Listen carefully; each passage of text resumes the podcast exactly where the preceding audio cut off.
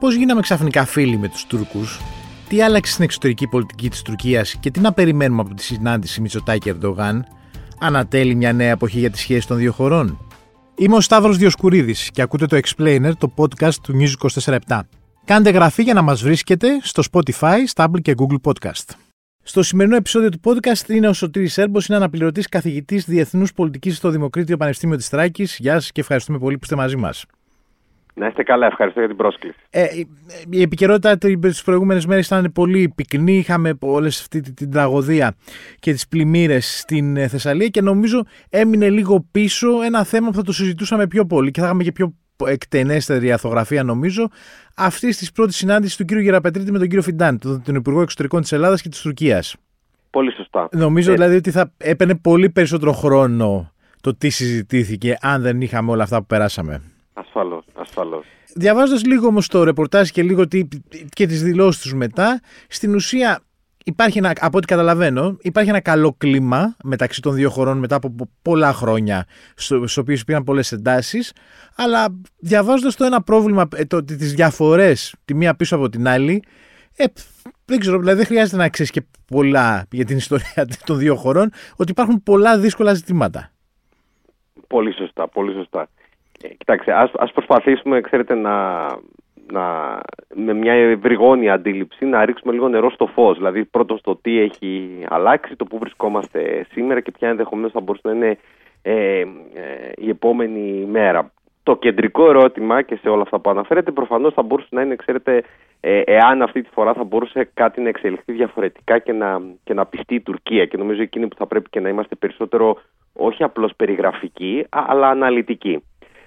Την προηγούμενη εβδομάδα, το αναφέρατε κι εσείς, ξεκίνησε αυτός ο νέος ελληνοτουρκικός γύρος ε, συζητήσεων, πιθανόν αργότερα και, πιθανόν, ε, και διαπραγματεύσεων. Αυτό που πρέπει να σημειώσουμε είναι ότι είναι προδήλως πολιτικός σε σχέση το παρελθόν.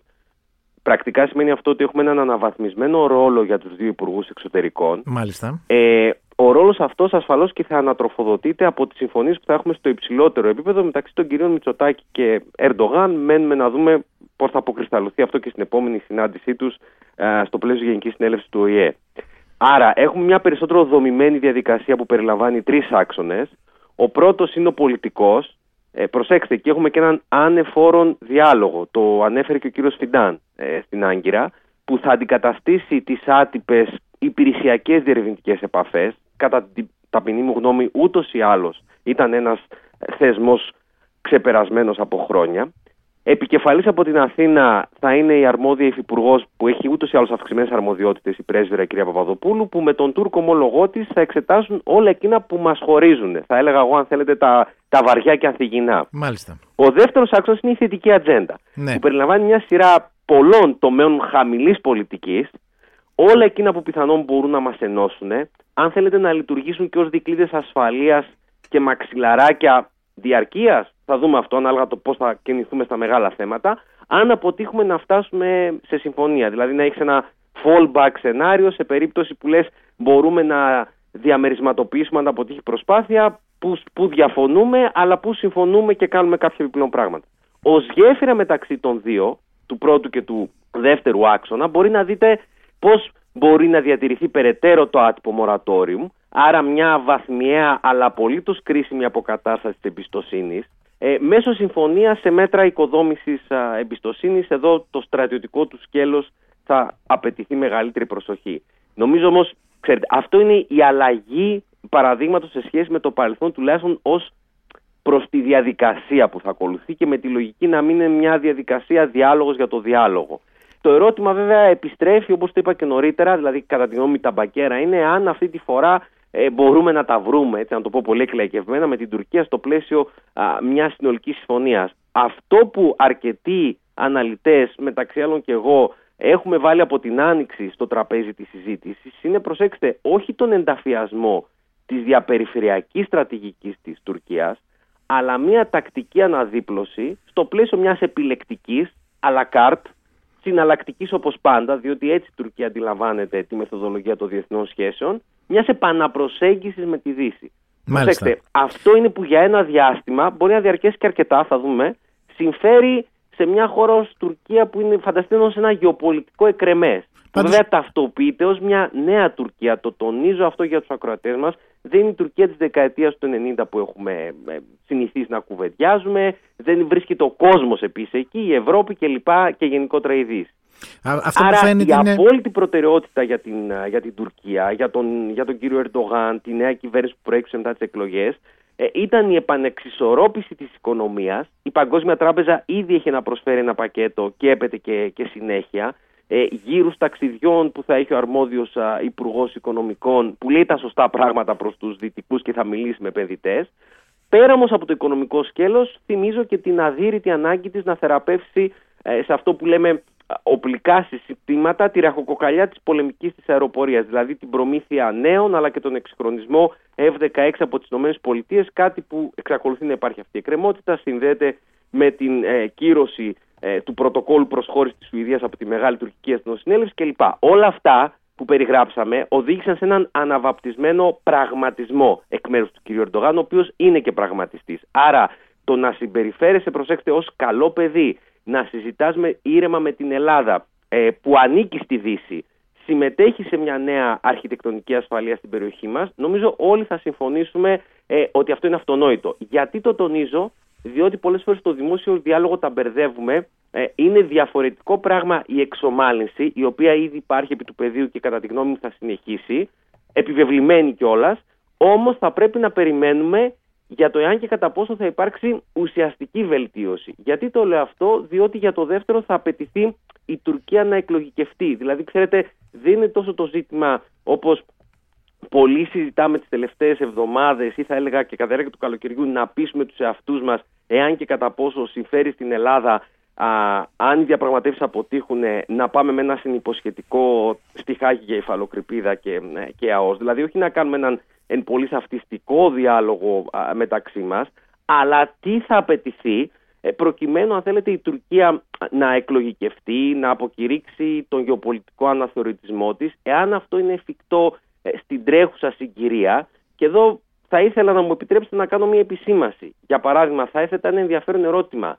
Την έχει υποχρεώσει η Δύση, είτε οι Ηνωμένες Πολιτείες, είτε η Ευρωπαϊκή Ένωση, Τονίζω ότι παραμένει ανοιχτή ακόμα η μεγάλη εικόνα του Ουκρανικού. Ενδεχομένως η περίπτωση Ανατολικής Μεσογείου ίσως δυνητικά θα μπορούσε να αξιολογηθεί διαφορετικά, οδηγώντας σε σπάσιμο της διαπραγμάτευσης εξαιτίας της αρχιτεκτονικής για, την ε, για την ενεργειακή ασφάλεια της Ευρώπης και την απεξάρτησή της από τους ρωσικούς υδρογονάνθρακες. Όμως, πέρα από ηρεμία στην νοτιοανατολική πτέρυγα του, του ΝΑΤΟ και ασφαλώς να συζητούν οι δύο χώρες, ε, δεν υπάρχει, ε, αν θέλετε, κάποια αιρεσιμότητα, κάποιο προαπαιτούμενο, κάποια προϋπόθεση από τη Δύση προς την Τουρκία να επιλύσει, να επιλύσει άμεσα τα ελληνοτουρκικά, αν θέλει χρήματα, αν θέλει επενδύσεις, αν θέλει νέα όπλα, αν θέλει μια νέα εμπορική συμφωνία που τη θέλει πολύ την αναβάθμιση ενώ και τον εξυγχρονισμό της Τελωνιακής Ένωσης και πολλά άλλα. Άρα ένα ερώτημα είναι εάν και κατά πόσο έχει αλλάξει ε, κάτι από εκεί. Γι' αυτό και τονίζω πάντοτε και στις παρεμβάσεις μου ότι καλούμαστε εδώ να είμαστε αναλυτικοί και όχι περιγραφικοί, διότι αλλιώς ε, υπάρχει ο κίνδυνος να εμφορούμαστε από ευσεβείς ε, πόθους, από μια αλίεσου διεθνοπολιτικού αισθητηρίου, πολλές φορές ενδεχομένως ακόμα αν θέλετε και, ε, και προσωπικές ατζέντες. Η Ελλάδα πραγματικά θα είχε ε, κάθε λόγο, εάν συντρέχουν οι προϋποθέσεις, ε, να βρεθεί ενώπιον της, ε, της διεθνούς ε, δικαιοσύνης με την Τουρκία, επαναλαμβάνω, βάση όπως αντιλαμβάνεται η Αθήνα την ελληνική εκδοχή της Χάγης, διότι θα μπορούσαν να υπάρχουν και πολλές. Άρα, εκεί που θέλω να καταλήξω είναι βρίσκονται όντως οι δύο ηγεσίες που ασφαλώς είναι, είναι φρέσκες, έχουν πολύ νοπή τη λαϊκή εντολή. Θα σας έλεγα ότι ε, ένας ε, ηγέτης όπως ο κύριος Ερντογάν έχει πολύ μεγαλύτερη ευελιξία και στο εσωτερικό του ακροατήριο παρά την εθνικιστική στροφή που έχει οριζόντια χαρακτηριστικά. Ένα κρίσιμο ενοποιητικό στοιχείο δυστυχώς για τη χώρα μας, ο τουρκικός εθνικισμός ενώνει και δεν διχάζει, αλλά έχει τη δυνατότητα για μια σειρά από λόγους, αν θέλετε, να πουλήσει κάποια πράγματα στο εσωτερικό του. Βρισκόμαστε όμως όντως εκεί που βρέθηκαν 100 χρόνια νωρίτερα ε, ο Ελευθέριος Βενιζέλος με τον Μουσταφά Κεμάλ ή όπως ενδεχομένως θεωρούν ε, άλλοι αναλυτές και δημοσιολογούντες ότι βρισκόμαστε σε περιβάλλον Ελσίνκι πριν από 20 χρόνια, δηλαδή στο τρίγωνο Ελλάδα, Τουρκία, Ευρώπη ή Ελλάδα, Τουρκία, Δύση. Ε, και αν ναι, θα πρέπει να απαντηθεί το ερώτημα γιατί θα πρέπει τώρα στην αρχή της νέας πενταετούς θητείας του Τούρκου Προέδρου. Θυμίζω κρίσιμες προεδρικές εκλογές που θα έχουμε στις ΗΠΑ τον Νοέμβριο του 2024 που με τα βεβαιότητας περιμένει ο κύριος Ερντογάν και όχι μόνο αλλά και ηγέτες άλλων χωρών διότι για όσους παρακολουθήσαν το σχετικό βίντεο από το Vilnius δεν ήταν καθόλου τυχαίος ο, ο τρόπος και με όρους πολιτικής επικοινωνίας που φρόντισε ο ίδιος ο κύριος Ερντογάν να το επικοινωνήσει αυτό έτσι, στον, ε, στον κύριο Biden. Ναι. Άρα ποια είναι τα δυτικά καρότα, μαστίγια που επιβάλλουν αυτή τη στιγμή στην Τουρκία μέσα στους επόμενους μήνες να συμβιβαστεί με το μίνιμουμ που εμείς της προσφέρουμε. Προσέξτε, μιλάω τώρα από τουρκική οπτική, δηλαδή την ελληνική έκδοση της Χάγης. Γιατί τα λέμε όλα αυτά; Διότι χρειάζεται μια μεγαλύτερη προσπάθεια να βγούμε λίγο έτσι από το εθνικό μας γκέτο, διότι αυτή τη στιγμή η Τουρκία διαπραγματεύεται με τη Δύση. Οι Ηνωμένες Πολιτείες και Ευρωπαϊκή Ένωση. Σας θυμίζω ότι ακόμα και τα ευρωτουρκικά πρώτα τα ζήτησε από τον κύριο Μπάιντεν ο κύριος Ερντογάν στο, στο Άρα δεν διαπραγματεύεται με την Ελλάδα που ούτως ή άλλως μας αρέσει ή δεν μας αρέσει, δεν την προσλαμβάνει ως ίσο προς ίσο. Άρα εδώ μπορούμε να δούμε εάν και κατά πόσο εμείς υπάρχει δυνατότητα με μια άλλη προσέγγιση, μια άλλη στρατηγική να λειτουργήσουμε ως ένα από τα αντικλείδια, φανταστείτε μια αρμαθιά ναι. κλειδιών, ναι. της Τουρκίας προς τη Δύση. Εδώ είναι ένα πολύ πιο φιλόδοξο σχέδιο, Άρα και που μας... ξέρετε το timing είναι ευνοϊκό. Ναι. Άρα και, σε ποιο βαθμό θα πρέπει η Αθήνα να αξιώσει από τους, α, από τους συμμάχους, συμμάχους μας, θα σας έλεγα πρωτίστως τους Αμερικανούς, συγκεκριμένα κράτη-μέλη εντός Ευρωπαϊκής Ένωσης, ακριβώς απέναντι σε αυτά τα νέα γεωπολιτικά δεδομένα που ασφαλώς αφορούν και τη χώρα μας, τι να αξιώσει, δηλαδή να ανεβάσουμε τον πύχη ψηλότερα αν θέλουμε να αυξήσουμε και τις πιθανότητες επιτυχίας αυτού του εγχειρήματος που αναλαμβάνουμε, τη συνειδιοκτησία αυτού του δυτικού ανοίγματος της Δύσης προς την Τουρκία, αλλά και την εξαργύρωση της ελληνικής αλληλεγγύης. Εδώ σας βάζω το ζήτημα ε, και του πολέμου της Ουκρανίας και της τάσης που έχει κρατήσει η Ελλάδα. Προκειμένου τι, να ενσωματώνει ουσιαστικές δεσμεύσεις, προαπαιτούμενα, ευρω, ευρωατλαντικές δικλείδες ασφαλείας, τόσο για την Ελλάδα όσο και για τον πολλαπλασιαστή ισχύω στην Ανατολική Μεσόγειο που είναι η Κύπρος, διότι εκεί ασφαλώς η Τουρκία τα έχει διαμερισματοποιήσει αυτά τα δύο θέματα, είναι καθαρό, αλλά εδώ Προφανώς υπάρχουν ευθύνες και ακινησία που μπορούν να αποδοθούν στο παρελθόν τόσο στη Λευκοσία αλλά όσο και στην Αθήνα, αν μου επιτρέπετε. Χωρίς την Αθήνα η Κύπρος δεν θα ήταν σήμερα κράτος μέλος Ευρωπαϊκής Ένωσης. Εδώ όμως πρέπει να ξαναβάλουμε μπροστά τις διαπραγματεύσεις, διότι υπάρχει ο κίνδυνος, είναι ορατός, ε, έστω και μεσοπρόθεσμα, να αποφύγουμε ένα εμπολής σκληρό σύνορο της Κυπριακής Δημοκρατίας είτε στη λογική των δύο κρατών είτε αργότερα με μια, α, με μια ενσωμάτωση. Άρα μπορούμε εδώ πέρα να στρέψουμε τη διαπραγμάτευση στη μεγαλύτερη εικόνα Δύση Τουρκία προκειμένου να καταστεί περισσότερο ενεργητική, περισσότερο διεκδικητική. Άρα πρακτικά τι σημαίνει, αν θες να πας για το κάτι παραπάνω με την Τουρκία, έστω και για να διερευνήσεις, όφιλες να έχεις ξεκινήσει πρώτα από τη Δύση ή εκ με Δύση και Τουρκία και θα σα έλεγα ακόμα καλύτερα ακολούθως με την Τουρκία για να έχουμε και μια ε, εικόνα το που βρίσκονται αν θέλετε ε, σύμμαχοί μας που συμβάλλουν καταλητικά θα έλεγα όσον αφορά το μείζον ζήτημα εθνικής ασφαλείας. Διαφωνώ με την άποψη ότι η Ελλάδα είναι μόνη της, τα ελληνοτουρκικά δεν αφορούν κανέναν άλλον, κανείς άλλος δεν θα κάνει τίποτα για μας, ε, ούτε πρέπει να ρωτήσουμε. Αν ισχύουν αυτό σημαίνει ότι είμαστε μια άλλη χώρα σε μέγεθος, σε ισχύ, που προφανώς ενδεχομένως θα μπορούσαν να έχουν ληφθεί και τα ελληνοτουρκικά με κάποιο τρόπο και νωρίτερα. Επιπλέον, αυτού του τύπου η ενεργητική και διεκδικητική διαπραγμάτευση έναντι των δυτικών θα μας αποτρέψει και από πιθανά αντίδωρα και το κυριότερο ακόμα και αποφάσεις για εμάς χωρίς εμάς. Θα θυμίζω, ακολούθως μετά τη συνάντηση του κ. Γραπετρίνη, τον κύριο Φιντάν, ε, έγινε η συνάντηση με τον αρμόδιο επίτροπο της Ευρωπαϊκής Ένωσης για, για γειτονία και διεύρυνση.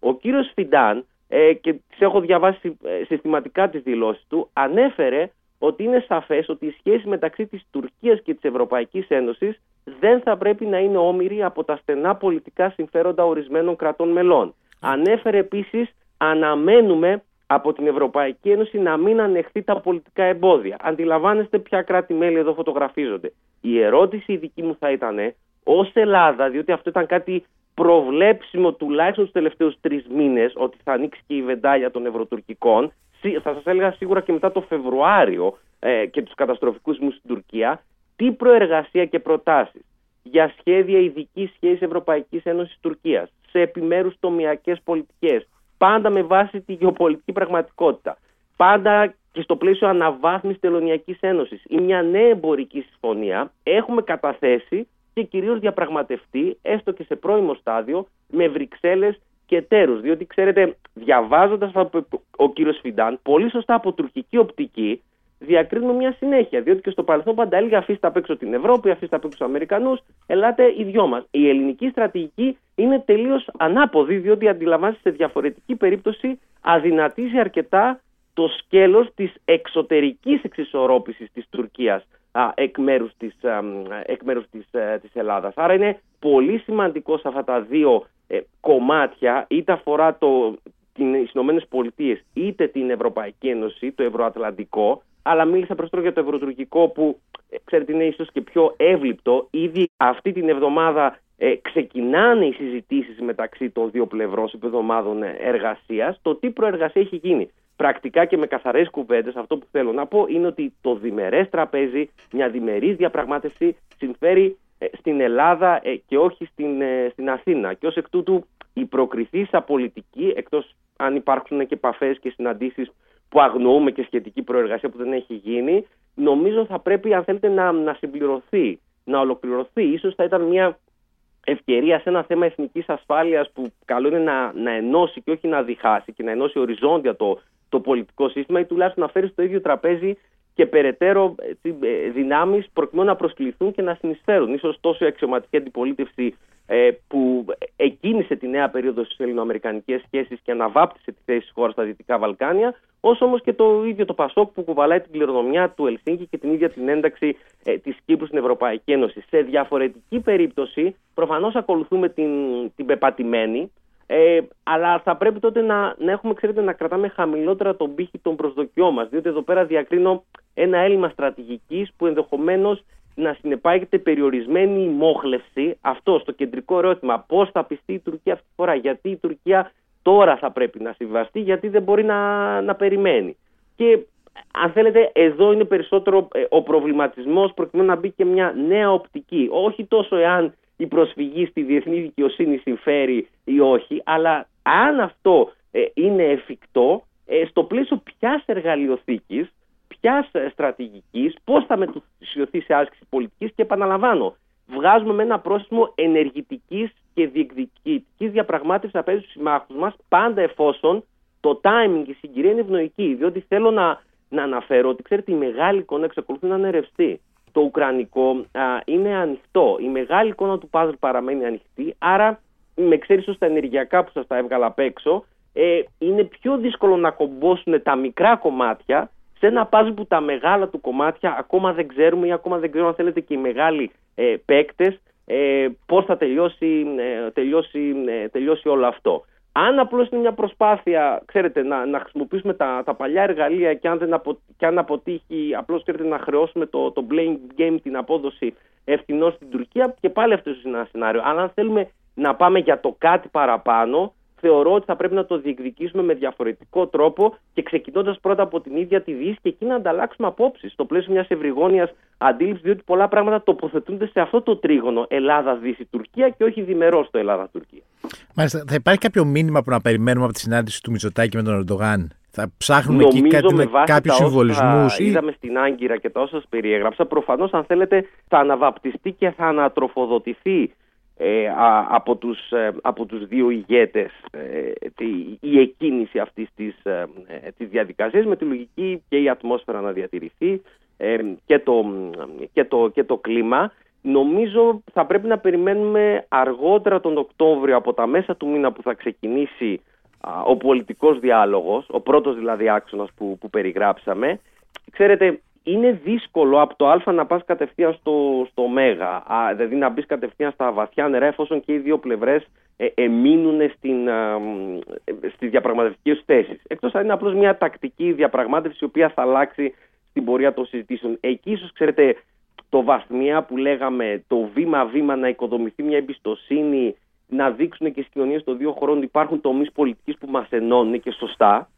Και νομίζω εκεί τα πράγματα ε, θα μπορούσαν να είχαν προχωρήσει και στο παρελθόν. Απλώς η διάρρηξη εμπιστοσύνης και το κακό κλίμα και η ένταση επί του πεδίου έτσι, βαρύνει την ίδια την, την Τουρκία. Το θέμα είναι, όπως σας είπα, όμως, πώς αυτό θα είναι βιώσιμο, διατηρήσιμο, αθεκτικό και μπορούμε να πάμε για το κάτι παραπάνω. Η Τουρκία έχει κάθε λόγο. Ε, Σας θυμίζω ότι Καταρχήν, ε, να δούμε λίγο τι θα γίνει με τη Σουηδία και τα F-16. Ναι. Ενδεχομένως να πρέπει να περιμένουμε και τα τέλη ε, της ε, της, ε, της χρονιάς. Η Τουρκία ούτως ή άλλως βγαίνει ωφελημένη από αυτή την πολιτική που, που ασκεί έναντι της Ελλάδα. Ασφαλώς και για τη χώρα μας είναι θετικό ακόμα και στο μίνιμουμ ε, σενάριο της εξομάλυνσης, ότι, ότι κερδίζει χρόνο, ακόμα και η καταπώνηση των όπλων δυνάμεων, ότι μπορούμε να γίνουμε και εμείς λίγο πιο ευρυγόνοι, να ανοίξουμε τα, τα ραντάρ μας, γιατί υπάρχουν πολλά άλλα θέματα που έχουμε ε, μπροστά μας. Οπότε νομίζω είναι πολύ νωρίς να, να αξιολογήσουμε πώς θα κινηθεί αυτή ε, η διαδικασία. Νομίζω αυτό που περισσότερο πρέπει να γίνουμε ευρηματικοί είναι όσον αφορά την, τη στρατηγική και τη μεθοδολογία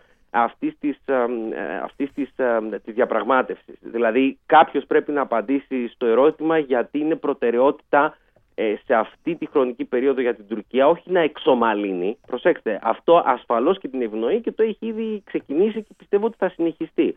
Αλλά να πάμε σε μια ουσιαστική βελτίωση και αυτό θα γίνει με ποιες προϋποθέσεις και με ποια στρατηγική από την, ε, από την πλευρά της Αθήνας. Εκείνη που έχω βάλει, αν θέλετε, και το δυτικό άνοιγμα και σε ποιο βαθμό θα πρέπει να ανταλλάξουμε ε, απόψεις ε, με εταίρους και συμμάχους που, που ασφαλώς αν θέλετε μας ενδιαφέρει και η δική τους η, η οπτική.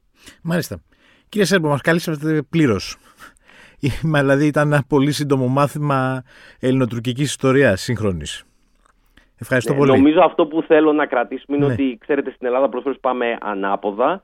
Θα πρέπει να βλέπουμε μεγάλη εικόνα, περιφερειακές διαθλάσεις, αντίκτυπο στα ζητήματα ελληνικού ενδιαφέροντος και αυτό να ενσωματώνεται, να εγκολπώνεται σε μια ενεργητική και διεκδική, ε, διεκδικητική εξωτερική πολιτική. Έχουμε απέναντί μας μια χώρα που δυστυχώς εκείνο το κομμάτι της εκλογήκευσης και μακάρι να μπορούσε να γίνει αλλά δεν αρκούν οι ευσεβείς πόθη έχει ανοιχτούς λογαριασμούς με το ιστορικό της παρελθόν και το αυτοκρατορικό της παρελθόν και διαβάζει και βλέπει τον κόσμο διαφορετικά ε, από ότι εμείς ε, στη Δύση και βλέπει αλλιώς τις τάσεις που διαμορφώνονται μεσοπρόθεσμα. Εμείς είμαστε μια χώρα που έχουμε ανοιχτούς λογαριασμούς με τον μέλλον μας, με, με την κοινή μας γεωγραφία, με τις οριζόντιες προκλήσεις ε, που έχουμε μπροστά μας. Οπότε αντιλαμβάνεστε, ε, όπως ανέφερα και νωρίτερα, είναι κεντρικό το ερώτημα πώς θα απαντήσουμε και θα γεφυρώσουμε το χάσμα μεταξύ των δύο πλευρών. Σας ευχαριστώ πολύ. Και εγώ.